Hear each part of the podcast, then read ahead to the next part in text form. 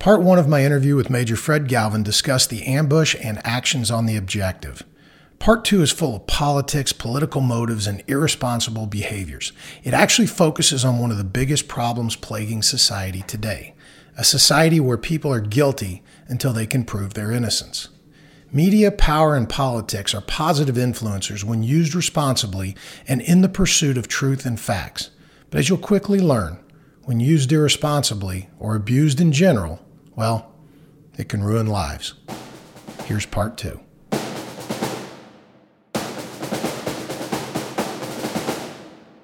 Literally days later, uh, investigating officer arrives on the 8th. American uh, Air Force colonel shows up at our base on the 8th, starts to interview us. The, the first two vehicles, he interviewed us on the 9th. The, he hadn't talked to any Afghans, just interviewed the Americans in the first two vehicles, and we were ordered out.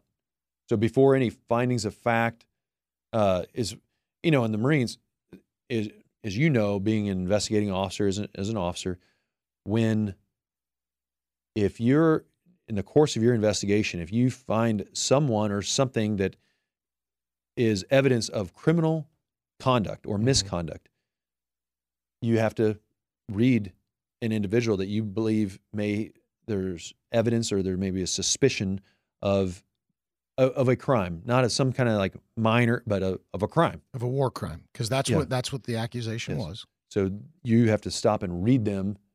Their their rights. Yes, in the civilian world, we call it Miranda rights. Uh, military, it's 30, Article 31B, mm-hmm. the U.S. Code. You have to read them the rights. Rights were never read to any of us throughout the whole investigation, not just day one, but we were kicked out. And they hadn't even gotten the, the Afghan side of the story. You know, no Marine to this day has said, yeah, you know, uh, we mowed these guys down.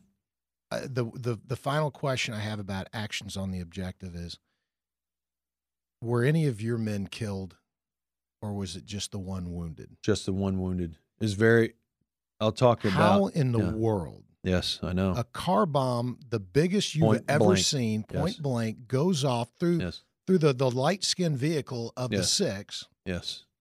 And all all we've come away with are some burns.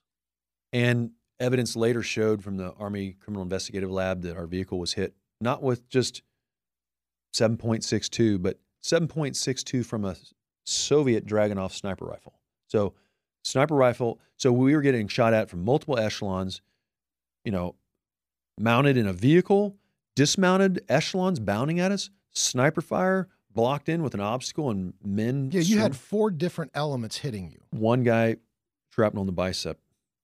Uh, fully returned to duty. It, so, I'm not trying to get crazy, but similar to many deployments when I was a force recon platoon commander in Iraq, when we were just being dumped on with machine gun and volley fire from rocket propelled grenades. There's a lot of people out there, maybe their life, everybody has some crucible moment, or you will have eventually. Um, you can say I was a glutton for punishment because I, I loved being in force reconnaissance and in these Marine special operations communities uh, around extraordinary Marines that are just, they're selfless and they will, but just like uh, General George Washington, when you realize that what you're fighting and facing is far greater than yourself or what your Marines can do collectively, I realized like there was divine providence and divine protection. You know, for me, a lot of my mission preparation would be, you know, through prayer, through understanding and believing that God will be there and He's going to protect us, and to, on the objective to have not just a sense of protection and faith, but a sense of boldness and courage that you know everybody has their definition of courage and everything like you're overcoming your fear and you you are but to try to do that yourself is some, maybe a maniac can just be fearless on his own but me it was a reliance on god knowing that god's protected me so many countless times and was there and you know if you want to talk to tom brady like what he's doing or conor mcgregor like what he did you know don't you want to know like you know what George St. Pierre, what what made him a champion? Like for me, it wasn't just what I was doing. God gave me some talents and he wanted me to use those to the best of my ability, and I did. But and our, our Marines did the best they did. But there was things that you cannot explain when when a van, a large van, a HiAce van, detonates in the massive explosion burns the trees hundred over hundred feet above us, and set this marine on fire.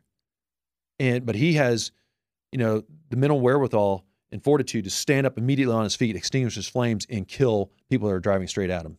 I mean, that's a it's just a miracle that that whole entire vehicle. Because I've seen what's happened when they have these type of IEDs that go off on or underneath vehicles. There's nothing left. So miracle. Okay, so you find out very quickly when you get back that everything had been reported, and I think it's important to point out there was there was one other episode a few days later. Yes. Um, I don't know if you were there or if that was just you know one of your men, but as I as uh, or one of your uh, lieutenants, but as I understood it, um, the sense was that somebody was operating in a Yes. little bit of a rogue cowboy Yes. off the grid manner. Yes. So very quickly, what Yes. happened there? Because if I'm not mistaken, that combined with Oh, yeah. everything Yes. is really what led to you being uh, relieved of command. Yeah. So good question. This is explained in depth in the book, but the highlights of it is after the Fourth March ambush, all so there was a lot of psychological operations going on and in the military, and without getting into anything classified, we sense a lot of different uh, intelligence coming from multiple sources. So we we're picking up a lot of what the enemy's plan is to do to us, and that is that they wanted to run a double car bomb through our front gate and Okay. attack us on our base because on the 4th of March they said, "Hey, everybody's prohibited across the country of Afghanistan." This was so such a large scale, nobody could could leave the wire until this investigation's over. Because I mean there's just massive riots, president of Afghanistan's condemning us, and so if if we can't go after the enemy and the enemy's you know telegraphing you know we're we're picking all this stuff up that they're going to attack our base so what led to what you mentioned on the 9th of march is you know we're receiving all this intelligence knowing that they plan to you know run two car bombs through the front gate and do a full-on attack on our base so we're like so we were submitting uh, concepts of operations to to get approved to go out and collect information on where we knew that leader was. So we submitted uh, these three different missions to go outside the wire, and one of them, a platoon commander got overzealous, and because he wanted to, without getting into in depth, and this is this was used as a shell game during the trial because they mm-hmm. would tell something like, well, "These guys tried to deceive us," and they were talking about something that happened five days later on the 9th of March, where a platoon did they tried to get close to and collect some information. It was no was- shots fired. no It shots was- fired is, is totally intended and to that be wasn't the mission non, non-invasive. okay. And that mission, before it got anywhere near, was aborted. So uneventful. Didn't really happen. But there was a a platoon commander said something to me. You know, I approved a mission to go from one of our base as soon as we were cleared, we can leave. Those of us who were on the ambush patrol, the patrol that got ambushed, were restrained to the base. We couldn't leave. Okay. But we could go from one base that we had at Jalalabad to another base we had at the foot of the Tora Bora Mountains on that main road. And this platoon commander intended like, well, I'm just gonna do a little recon juke and do a head fake and come down here to get a little closer and detect see if I can detect some things that are going on. Not to engage. And but as soon as he deviated from his pattern, we aborted the mission. And he returned to base and nothing happened. But they're so they came back and they're like, hey, let's uh if somebody asks, tell them that you were, you know, going down to our other base and just keep it at that. And then the gunnery sergeant said, no. Somebody asked, you tell them the truth. And so that was uncovered. And that was See, there's a novel concept. If Yeah. someone asks, you tell them the truth. Yeah. Hmm. And in so a year later during the trial, they kept saying things in the courtroom, playing the shell game, saying Todd, you know, is it intended to deceive these guys? They they came up with a story, and they would say that that was in reference to the fourth of March in the ambush, like like there was a conspiracy, there was a cover up. We like we got together our stories, and it's like, no, and and then when we'd go to defend ourselves, you know, okay, they take the media all out. So the media kept hearing that there was, um, There- there was a an ambush. yeah, and that Yeah. that we had some intentional. So they were mixing, you know, one thing with the next. You know, the media was never able to figure it out. I- In fact, there's a reporter from the Los Angeles Times that covered the trial extensively for the whole three and a half weeks. David Zucchino. Now he works for the. He worked for the L.A. Times. He works for the New York Times now. But when he was reporting for the L.A. Times through the whole trial, he said, um, at the end of the whole trial, he says, I'm paraphrasing, but I don't actually know really what happened because the the full details was confusing. So this book, you know, I fought for 11 years, both with who did the initial Article 15-6 is uh, the military term for the preliminary investigation that was controlled and handled by Special Operations Command. But I fought to get that uh, declassified. There's no reason to classify it in the first place, and released, which I've got the majority of that after 11 years. And even I've I've narrowed it down.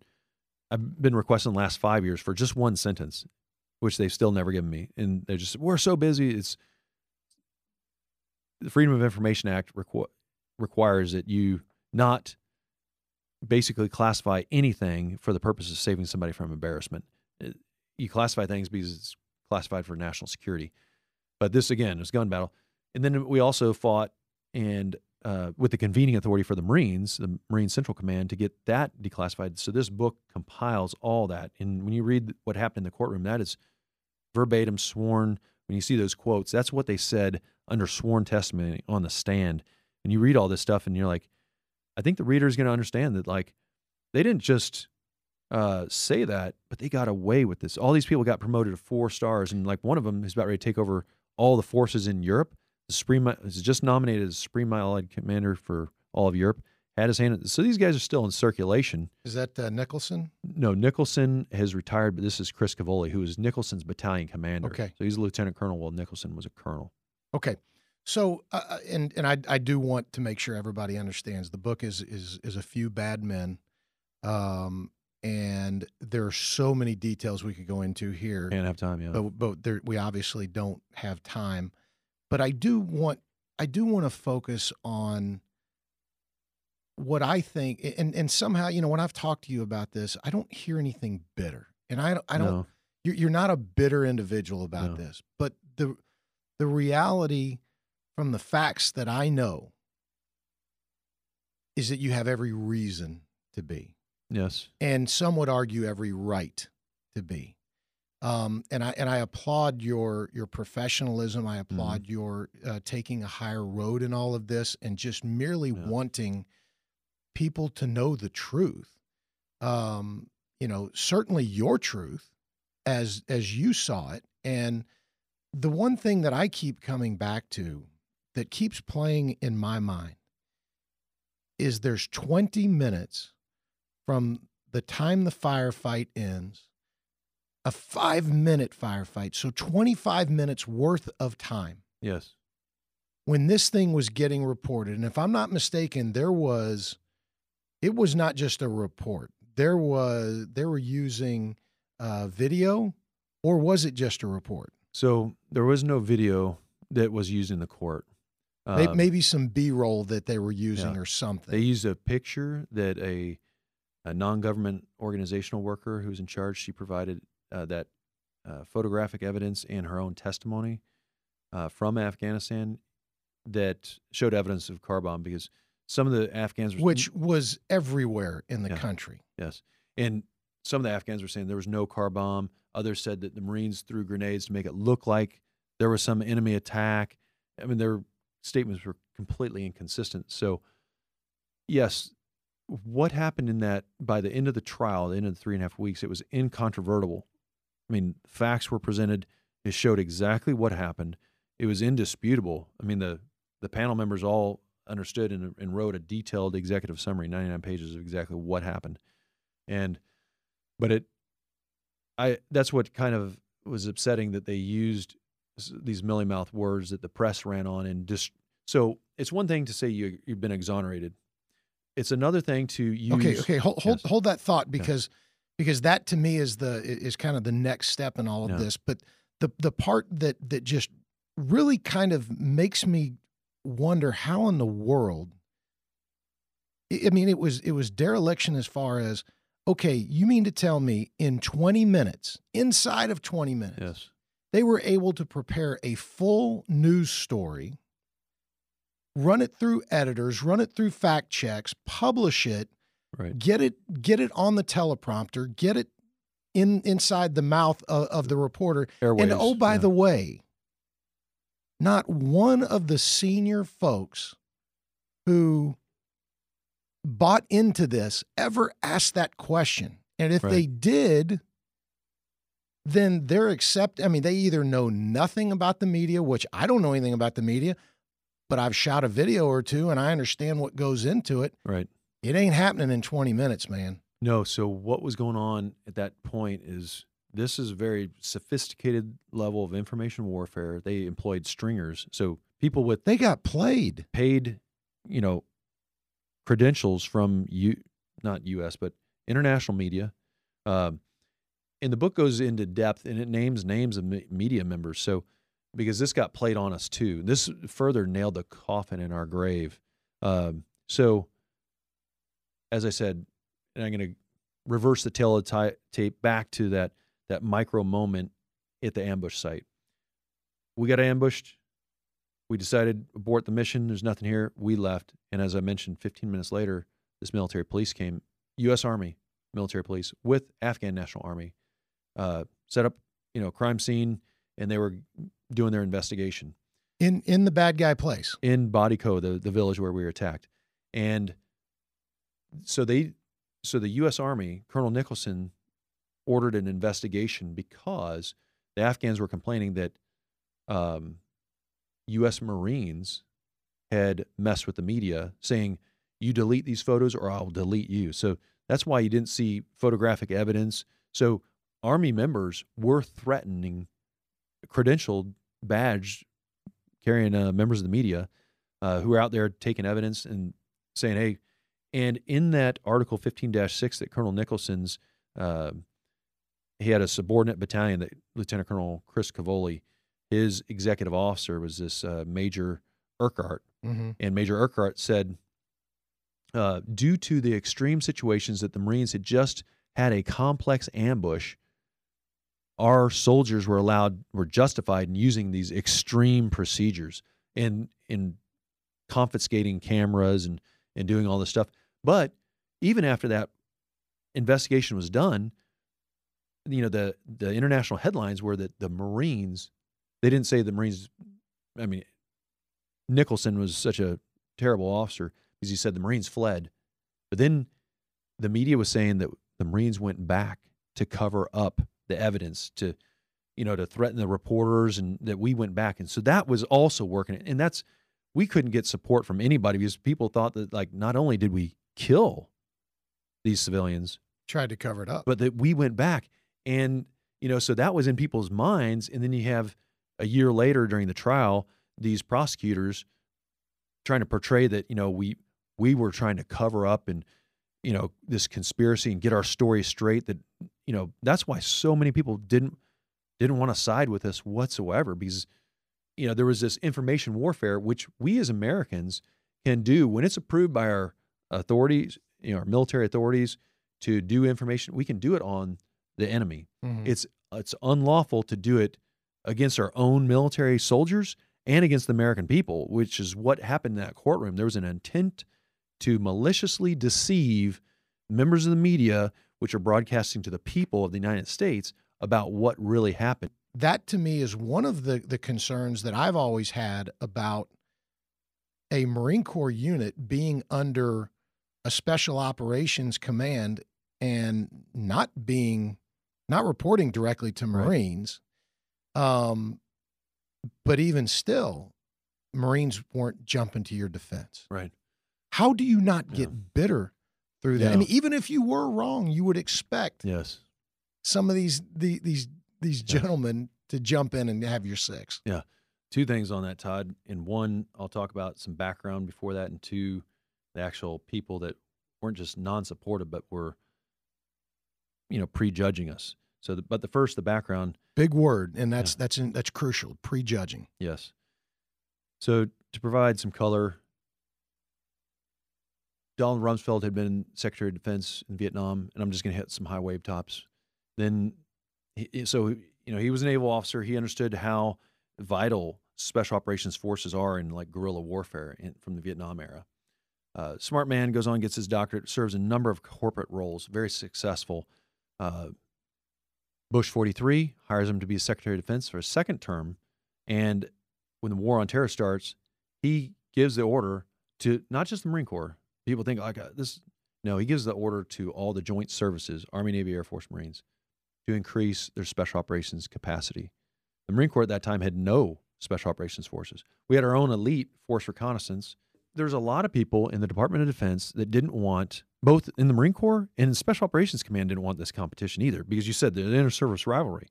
So, what took place was the Marine Corps and a lot of people said, you know what, we'll do, we'll slow roll this thing because Bush, just like his dad, the senior, probably be a one term president and he'll he'll leave and his administration and Rumsfeld will be gone with it. Guess what happened in 2004? Bush got elected his second term, unlike his father. Rumsfeld stayed on. Rumsfeld then gave the order like, hey, Marine Corps, I don't want any more proof of concept with this Special Operations Detachment 1. Make it happen. D- Donald Rumsfeld wanted us to get in the fight, and the Marine Corps put us on ship. So there was a lot of resistance in the Marine Corps. And then when we get over in the tactical level at a colonel command, it's not like, I mean, that's like you inviting your girlfriend to meet your wife. You know, the, the colonel doesn't want the competition against his Green Berets. Hell no. Sure. Sorry. And uh, no, but, no, I, that's I think that's a I think that's an incredibly valid point, and and and it makes a lot of sense. I mean, and and so the the the big challenge for you guys is you are facing opposing forces from within and without, external and internal. Yes. I mean, did did you ever stop and say to yourself, it's "Unwinnable"? Yeah, this is unwinnable. What am I doing here? I was naive, and I'm going to talk around some issues. But there was a gentleman, is addressed in the book. Um, his friend of mine had served in Force Recon. He was working for another government agency at that time. He was in Afghanistan. He said, "Hey, Fred, they don't know who I am. They just see me as a bearded guy in the back of the room. And uh, but I've been at Bagram at the Special Operations Task Force headquarters, and all they're saying is, as soon as these Marines get on the ground, the first thing they can do, they're going to kick us out of here. He's like, so basically, we have a source hearing it from their mouth that the Green Berets don't want this competition here.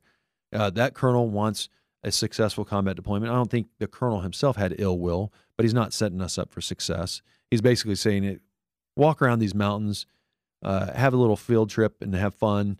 There's nothing going on up there. I'll be out of here in a month. You know, peace.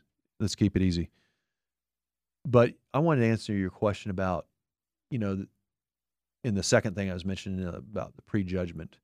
So when we get booted out, it's not like people didn't have our backs. People were aggressively prejudging us, making overt statements in the press. And I'm going to give you a couple of them. So, General Pace was the chairman of Joint Chiefs of Staff at the time.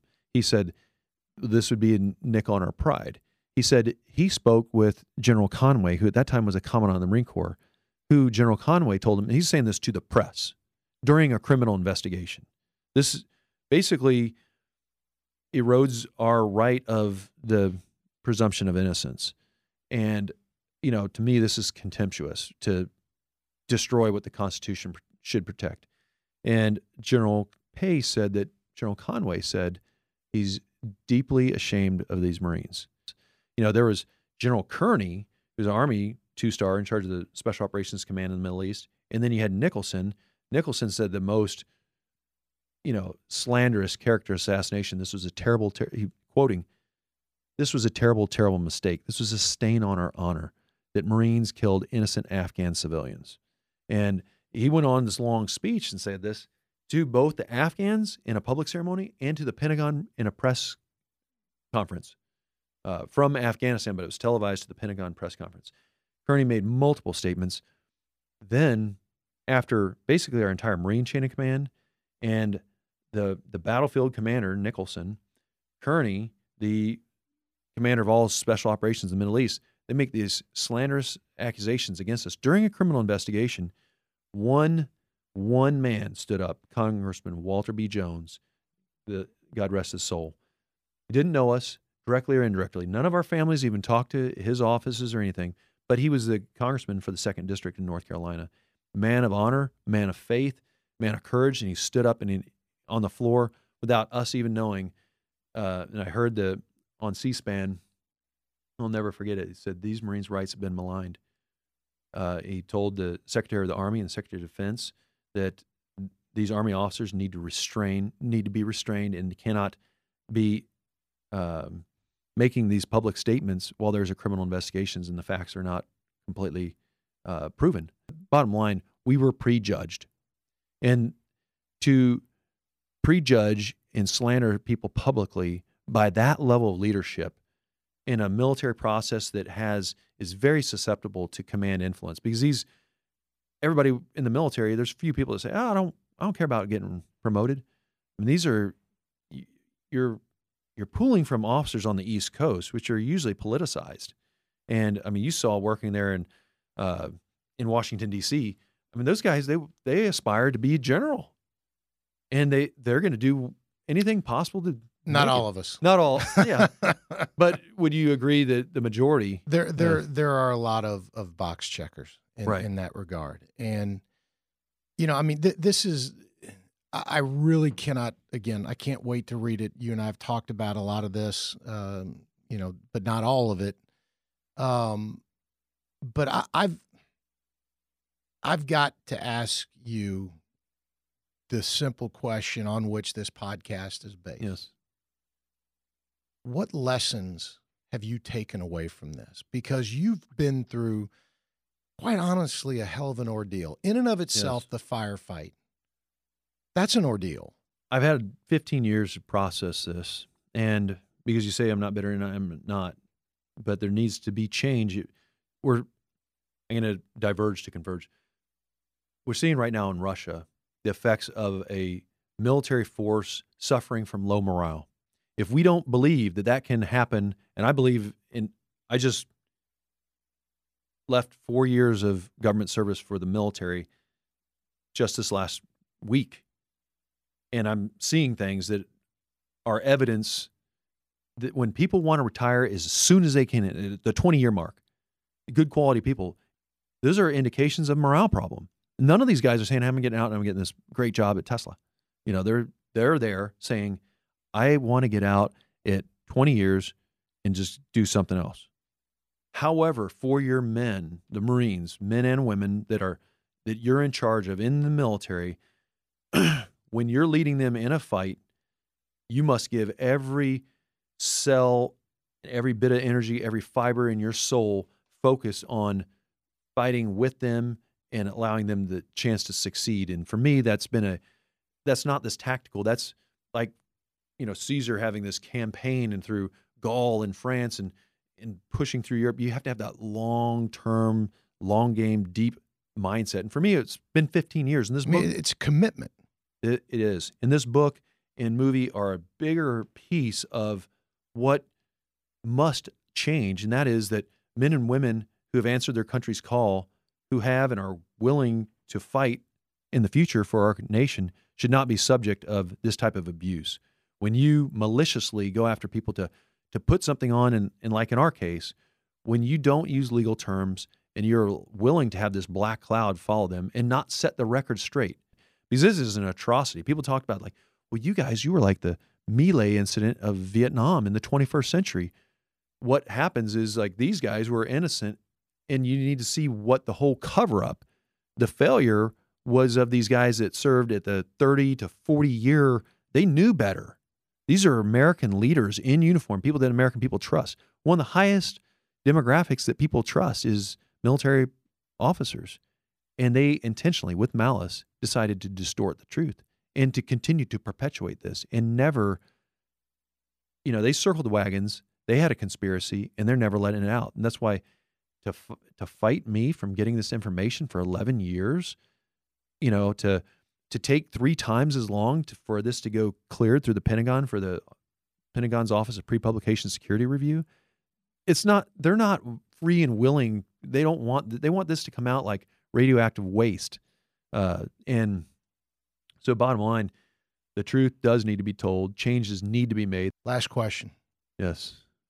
Who are you carrying? Well, I'd like to talk about um, a Marine Staff Sergeant, Chris Antonick. Tell us about Chris. he was in our Force Recon platoon in Iraq, and he's selfless man, complete courage. You know, loved his friends and family and his wife, and